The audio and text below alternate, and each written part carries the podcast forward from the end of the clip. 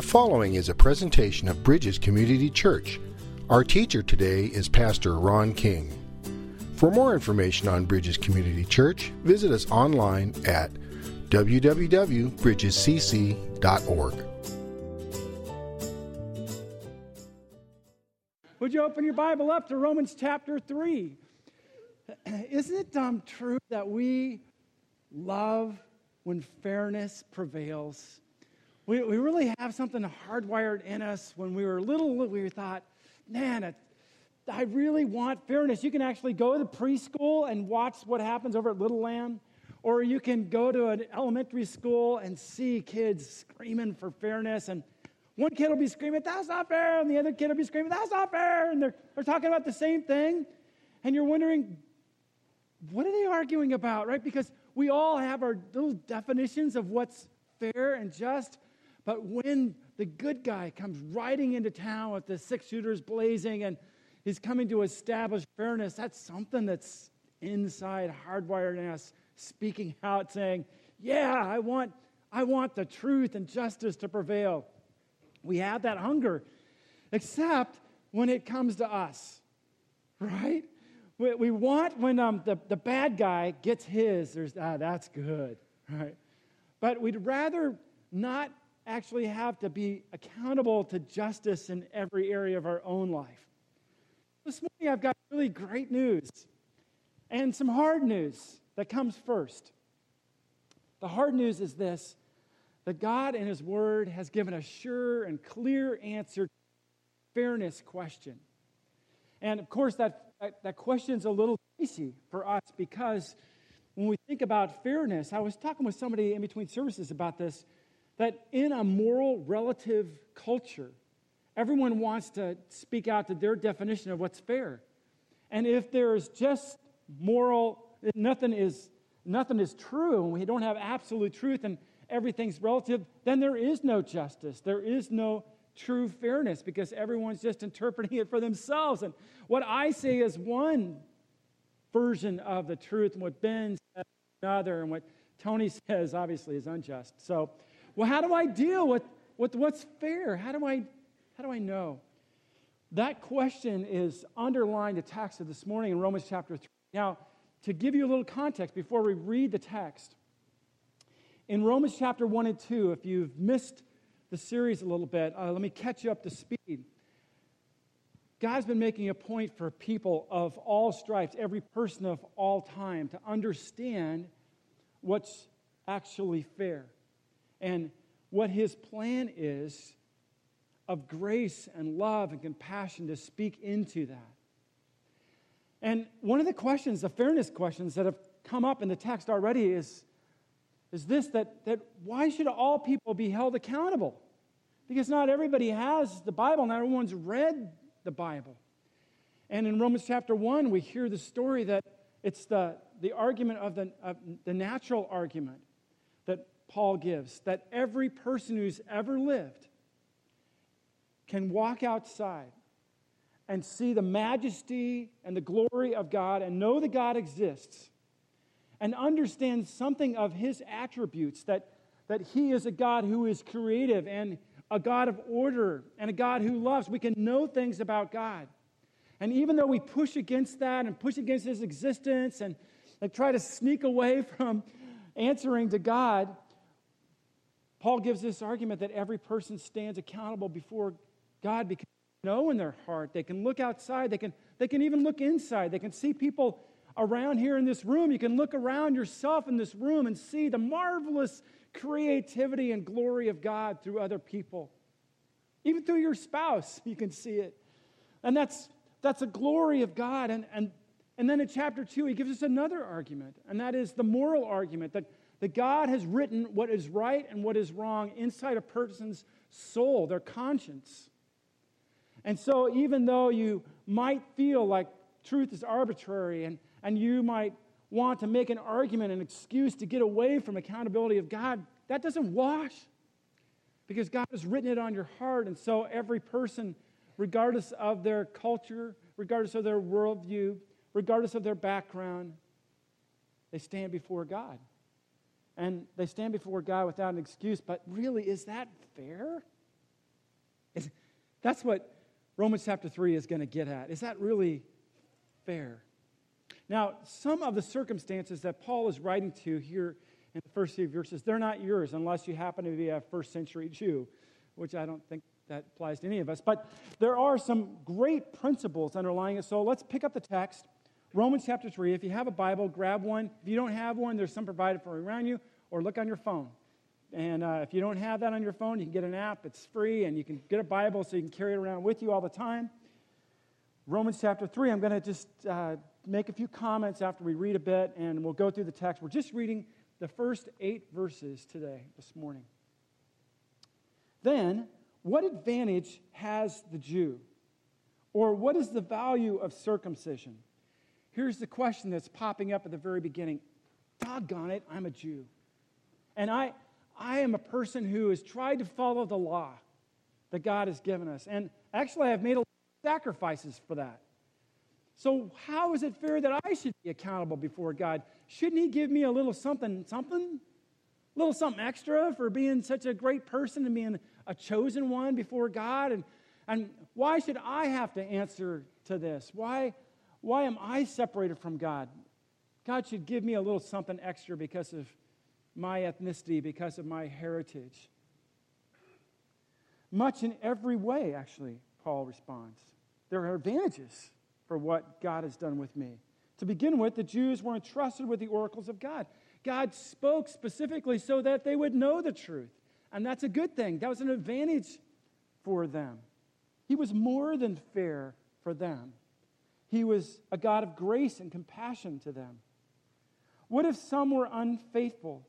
Does their faithlessness nullify the faithfulness of God? That is, okay, there's some of us that are jerks.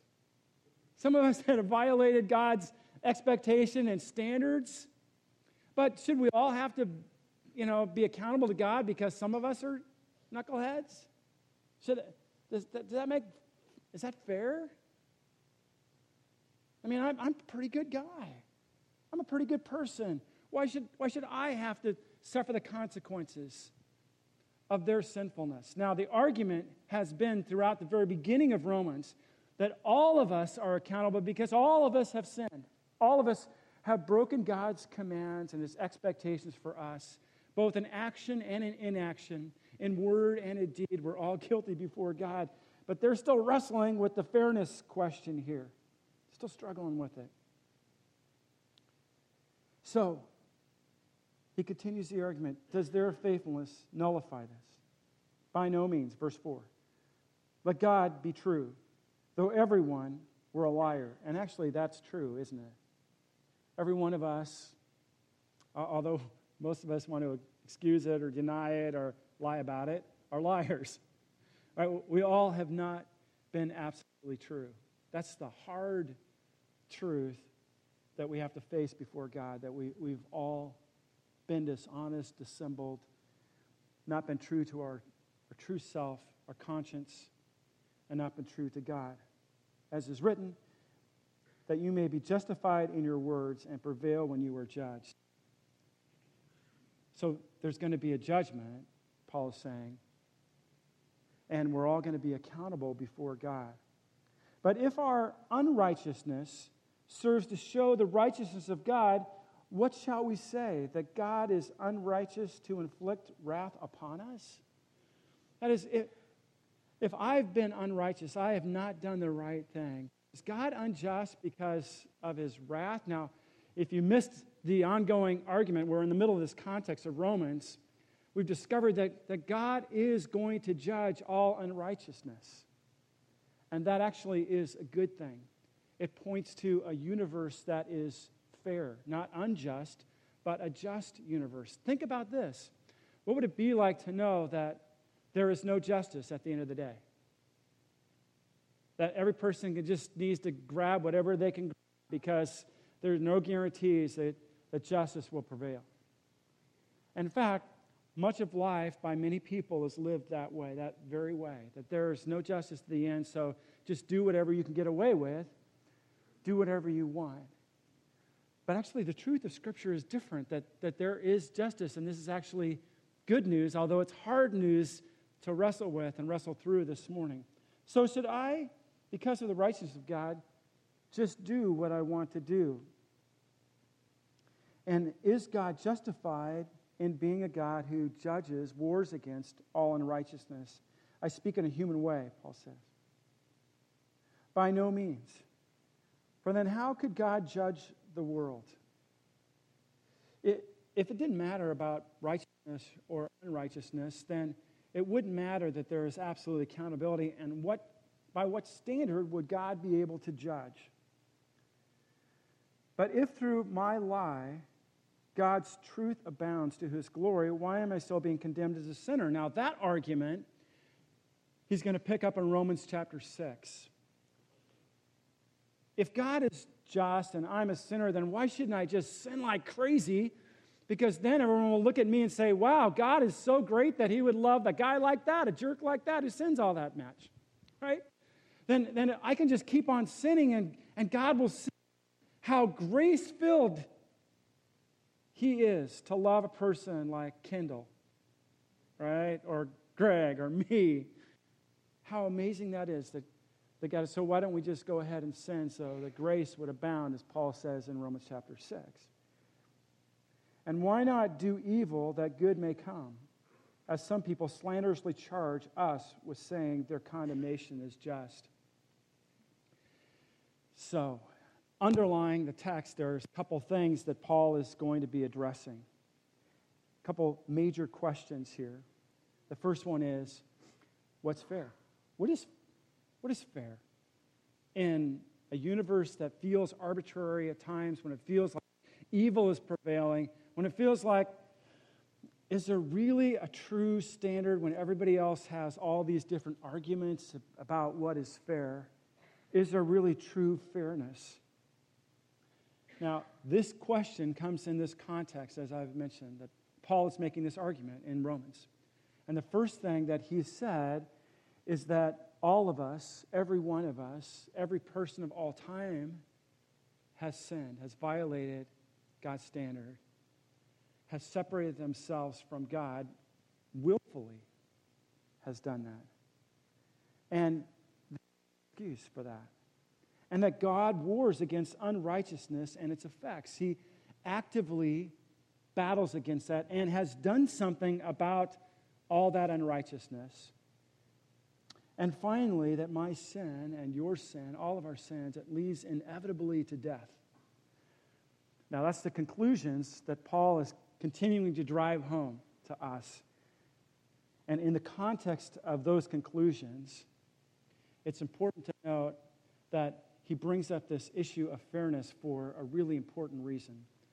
The good news that God loves us despite our sin and has done something about our sinfulness in the person of Jesus Christ, who came and lived a perfect life and died for me and for you so that I might experience the grace of God through placing my faith in Him. That good news that guarantees me, by the promise of God and His action in history, eternal life and God's looking at me and saying, Ron, even though you deserve it, condemnation, you will not get it because you are righteous in the righteousness of Christ. That great news, that, that wonderful news that I experience, that has no meaning. It falls apart if there's no ultimate accountability. If I can just sneak away with a little bit of my sin and when no one sees me, or if all people can do that, if there is no ultimate justice, then it doesn't matter. Washes. If God is not fully just, fully fair, and if all people of all time won't experience his justice, it doesn't make sense. So the question is is there really ultimate justice? And what is fair? What is, uh, because I have different standards than other people. We, we can argue until we're blue in the face. But Scripture has said something really important that, that God has certain standards for us. And the standard is holiness, absolute purity before Him. And it's perfect. That standard is perfect, and I don't get to make it up. And the person next to me doesn't get to make it up because God Himself makes it up. We have this longing, don't we, for uh, superheroes, for someone to come in and set all that's that's twisted and wrong right, who, who, who has this great power to be able to do that. And actually, that hunger, that thirst comes from somewhere. You know, when I'm watching Marvel heroes and Superman or, you know, Spider Man or whatever it might be, and, or the Avengers, I'm watching that, it speaks to something inside, that wiring inside for something to make things right. And that something is the Lord God who is just. That wiring inside of me is there for a reason to point me to a God who is absolutely just. So, what's fair? According to God's word, what's fair is that my sin has separated me from God, that I stand before God just like every person of all time, guilty before God, and that I deserve, you deserve judgment before a just and holy God. Isn't that good news? It's not good news except for the justice of God has been steered a different direction. He is absolutely just, but he's done something about the justice that I deserve, the condemnation that I've deserved through Jesus Christ. He's done something marvelous, stunning for me. The Bible helps us understand fairness by making statements about who God is. That God is sovereign and just, and his justice will prevail. Throughout the pages of Scripture, that story is written that God is sovereign, he's the king, he's reigning from first to last, and he is just. Justice matters to him. And one day, ultimately, justice will prevail, even though this day it feels like evil prevails. It feels like people get away with things. It feels like everything is not fair and right in our world because it's not. Because sin has an ongoing hurtful presence in our world. But exactly at exactly the right time, scripture says, he'll step in. Listen to the words of 2 Corinthians chapter 5 verse 10. For we must all appear before judgment seat of Christ, so that each one may receive what is due for what he has done in the body, whether good or evil. Everybody, Scripture says, stands before God. We cry out in part of our spirit to say, Oh man, I really want things to be fair. Wouldn't it be great for everything to be fair? That's part of me. I, I want to see fairness happen to those people that wrong me. I want to see fairness happen to those jerks who are unjust. I want to see fairness happen to the Hitler and Mussolini's. I want to see fairness happen to them, but not to me, right? I, I don't want to stand before God and for Him to give me what I really deserve. Do you? When, when the standard is, is perfect holiness and justice, that's hard to know that every person will stand before God. And, and there's this twisted logic that some Christians have, by the way, that we as Christians, because we have the mercy and grace of God and we enjoy that, we're not going to stand before God. We don't have to answer for everything. Is that true or false? Yeah, it's false according to the Word of God. I just read 2 Corinthians 5.10, which says that every person stands before God accountable for their actions, for their words, for their actions, for their inactivity, for their silence in the moment. Every person stands before God. And fairness will condemn us because we will all be guilty and deserving of condemnation. Every one of us. Isn't that what you came to church to hear? That's hard, isn't it? Can we admit that? That this part of us that screams out for fairness, that resists, it doesn't look inward and internally. We, would rather not be accountable. And yet, without the accountability of God and His justice, there is no fairness in the world. There is, this is not a just universe without a just God. Now, here's good news. Even in the middle of this reality, God loved me and you. Didn't he, Keith? Jesus is talking to Nicodemus in John chapter 3. And right after that memory verse, John 3:16, that many of you know and very well, you know that God so loved me. It says in John 3:17 that God did not come into this world to condemn the world. That's not his heart. Even as a just God who's been offended and violated, his justice has been trampled over by me. He didn't come to condemn me. This is not a message that we preach, that we live of condemnation, but so that the world through him might be saved, rescued from our judgment that we deserve. We could be rescued from it. Is that good news? Hello. Wow, man, that's like getting up shouting good news, right? That, that's fantastic news. Later on, Paul will pen the words in Romans chapter 8. Now there is no condemnation. That is, me paying the right penalty before a just God. Why?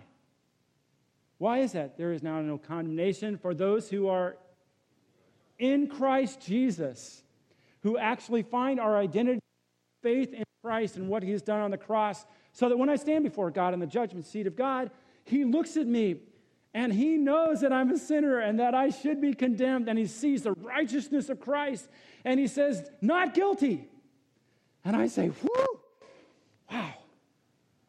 Now, listen, there are all kinds of popular myths about how we stand before God, and most of them are told so we won't feel really as guilty as we should, and so they're told in joke form.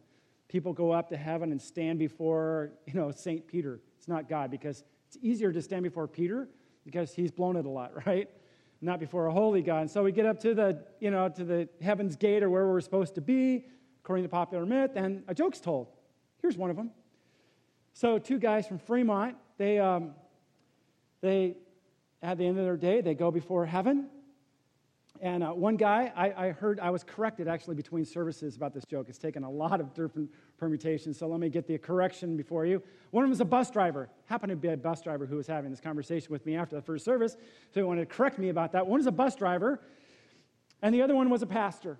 And they, um, they come before St. Peter, and uh, they're standing in line, long line. You know, I finally get to the front, and the bus driver goes before God, and he gets in. And this guy is not a really great guy, and he's not a good driver either. And, um, but he gets in somehow.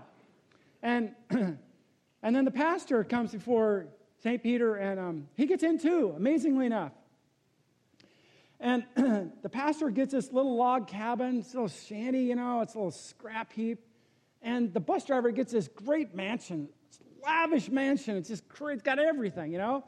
And the pastor's thinking, wait a second, that's just not right. That's not just. That's not fair. Look what I did with my life. And so he goes to St. Peter. He says, What's the deal with this? It doesn't seem fair. And Peter looks at him and he says, You know what?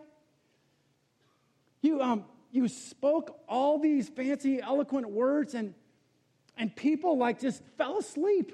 Every time you spoke, there were people falling asleep and losing their faith. You're lucky you're here.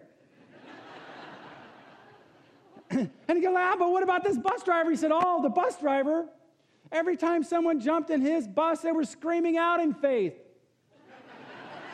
That's why he gets the good place. See, we get all these stories about the justice of God, and they, they feel funny to us, right? But the truth is hard. The, the, the hard truth is that God does not tolerate injustice. That every every act that's unjust will face the judgment of God. And the only reason that I get to enjoy the mercies of God are because they're mercies, because they're grace, not because of what I've done or the things I've said, but because I've placed my faith in the Lord Jesus Christ and what He has done for me. That's the whole thing. And if you've never done that, listen carefully. Every one of us here deserves the judgment, the condemnation of God, and you will receive your just rewards. unless you place your faith in the Lord Jesus Christ, who has done something about it for you, so that you might hear the words, not guilty. Because we deserve guilt. Why? Because of who is fair. And that's the second question that underlines this text. What is fair is the first one. The second one is, is who is fair? I love Calvin and Hobbes. Don't know if you like that. Um, but we've got a whole collection. And um, recently we gave, for Christmas, we gave this whole, you can get the whole unedited version collection of Calvin and Hobbes to my brother in law, who is an avid fan. But there's a little cartoon in Calvin and Hobbes. And, and Calvin, as you know, is a little precocious and he gets himself in trouble all the time. And so he's thinking about Christmas. And he's thinking about Santa, who judges the naughty and nice. And he's upset that he would be held accountable. And so he's writing this letter to Santa. What gives you the right, Santa, to judge morally? And what by what standards do you judge? I think that I should get, you know, plenty of things, and it's not fair that you should judge me this way. And then Hobbes says, He's the one that makes the toys. the truth of Scripture is, God makes the standards. He's the one who judges. And that actually is good news. It's good news that Mike, my brother, whom I love right here, does not make the rules. That's really good. It, it's good that I can stand before a holy, just God, held accountable before Him, and yet receive His mercy. That we live in a just and fair world that ultimately will receive the justice of God because fairness resides and flows out of the nature of God. Fairness resides and flows out of the nature of God. And all throughout Scripture, there are stories written about God establishing his justice, and that one day his justice will be ultimately given to us. And that's good news only because there's mercy, only because there's grace, because I can be assured ultimately that this is a just universe. J.I. Packer, in his wonderful short theology for all of us, written, um, has written a book called Knowing God. And it, I commend it to you. He's got a chapter in there on God the Judge that really is well written. And in there, he presses some points about the nature of God that I wanted to relay to you that are significant points. The first one is this that, that God is a judge with authority.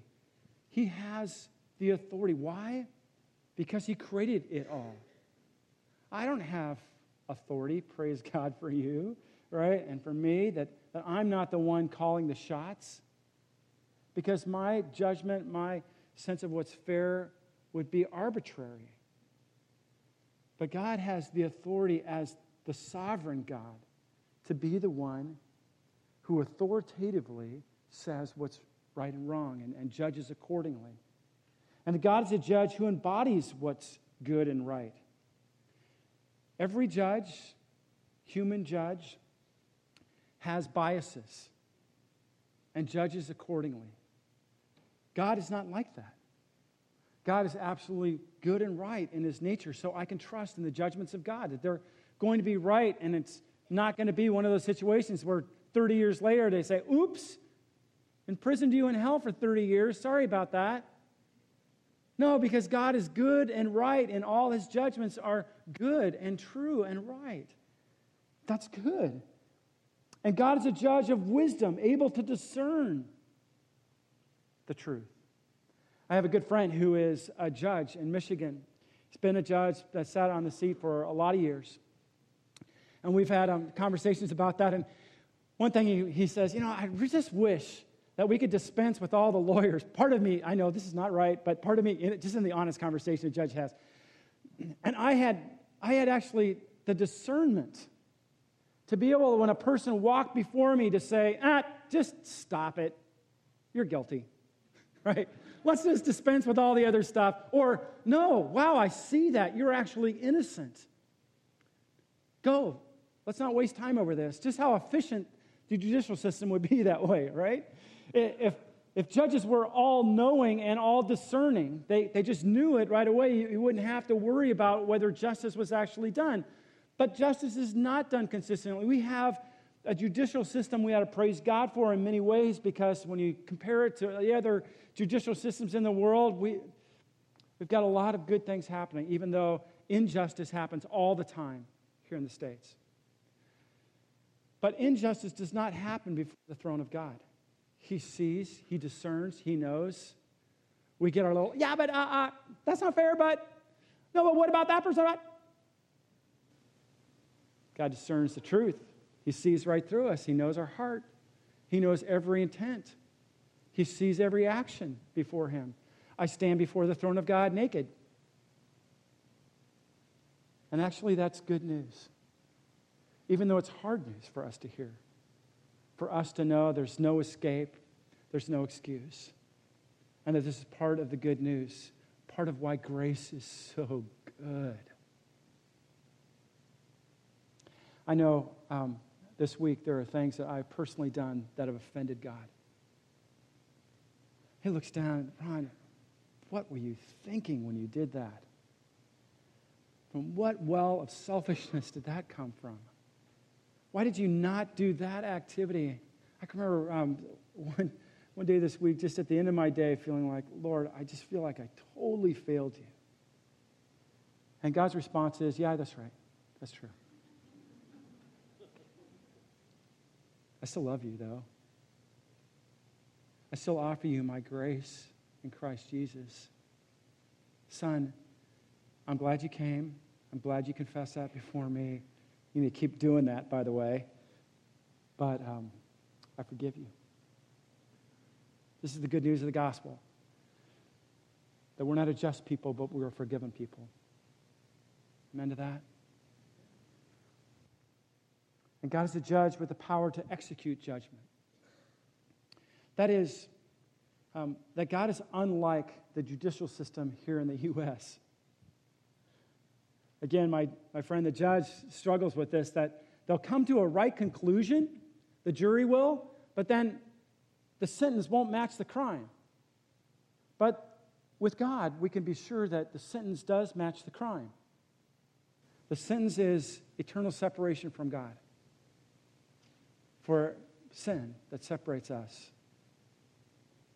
And if that were the end of the story, again, then it would only be a message of condemnation, but our message is so much sweeter, so much better. It's that even though I deserve that judgment from a fair God who sees all and has the capacity to execute judgment and will one day, that I still have been declared not guilty before God because of the righteousness of Christ. That's wonderful news. Because God will and is a God of retribution. Biblical retribution, by the way, is rewarding people with what they deserve. And that's the message of Scripture that, that we get what we deserve, except that Christ bore the load of our sinfulness. He received what I deserved. And in that sense, even though God's justice was satisfied, I'm not going to be under the retribution of God. Praise God for that. In fact, in Revelation, there's this scream from heaven Hallelujah! God is just. Hallelujah! We're rescued. Revelation, as John pens it, the last describes the events this way in Revelation chapter 20, starting in verse 11. And I want you to capture the scene. This is at the end of all time, just before the new heaven and the new earth, and we receive all that we have coming. Then I saw a great white throne. This is verse 11, Revelation chapter 20. And him who was seated on it, God Himself. From His presence, earth and sky fled away, and no place was found for them. That is, there was no place to hide or to escape from the judgment of God. And I saw the dead, small and great, great and small, excuse me, standing before the throne, and books were open. Then another book was open, which is the book of life. And the dead were judged by what was written in the books, according to what they had done. And the sea gave up the dead who were in it, death and Hades gave up the dead who were in them, and they were judged, each of them, according to what they had done. Then death and Hades were thrown into the lake of fire, and this is the second death, the lake of fire. And if anyone's name was not found written in the book of life, he was thrown into the lake of fire. Ultimately, all people stand before God, answer before God, and judgment will happen. But there's a book. It's called the Book of Life in Scripture. And your name can be written in it. And only by the mercy and grace of God is my name there.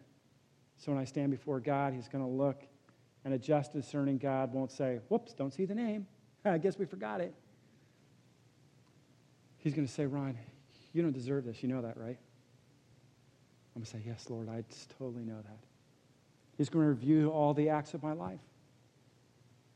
It's humbling, it's a naked place before God.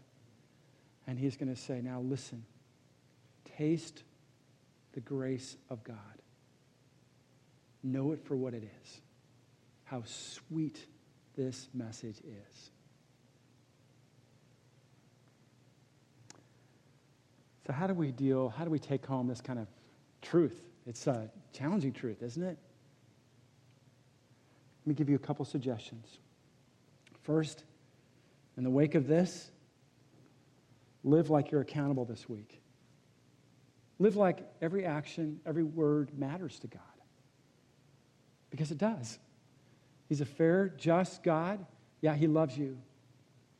And yeah, if you have placed your faith in Christ, you've been rescued from condemnation. But every act still matters to a just God. It matters what you do this week. So live like that.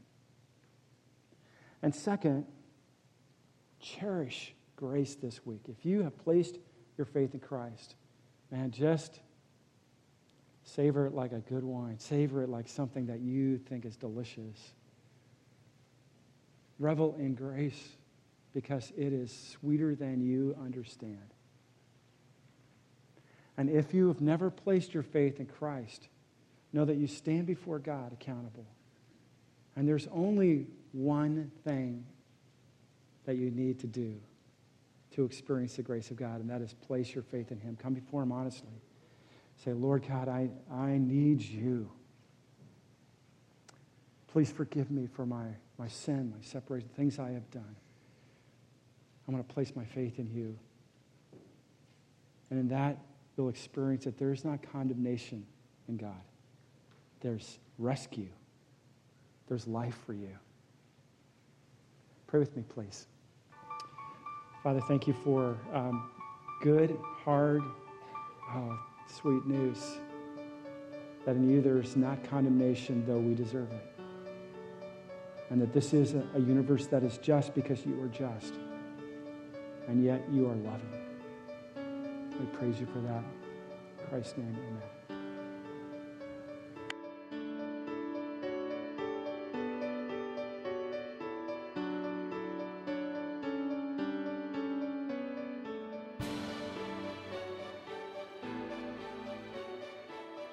Thank you for listening to audio from Bridges Community Church, located in Fremont, California. For more information about Bridges Community Church, please visit us online at www.bridgescc.org.